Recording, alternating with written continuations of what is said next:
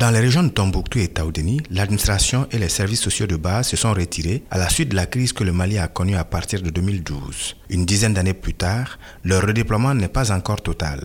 À Tombouctou, par exemple, les services financiers, notamment le budget et le trésor, sont toujours délocalisés à Bamako, dans la capitale.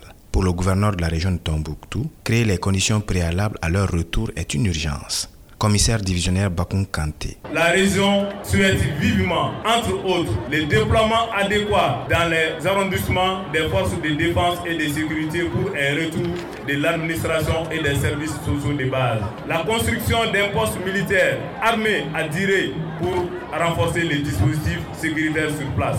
À Diré, situé à 120 km de Tombouctou, seul le sous-préfet de Sariamou est sur place. Le lieutenant Lassana Kamara explique que la faible présence de l'administration dans le cercle est liée à plusieurs facteurs dont l'insécurité, la vétusté ou le manque d'infrastructures et d'équipements. Les bâtiments sont abandonnés il y a plus des années. Il n'y a aucun équipement qui permet de vivre là-dedans agréablement. Donc on a chèrement besoin de ces équipements-là pour un retour de l'administration. Dans la région de Taoudeni, les mêmes obstacles existent.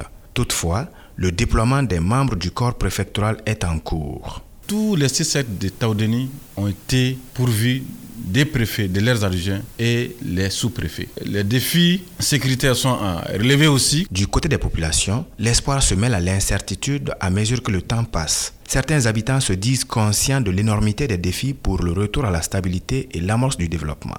Karim Traoré, Tombouctou pour Mikado FM.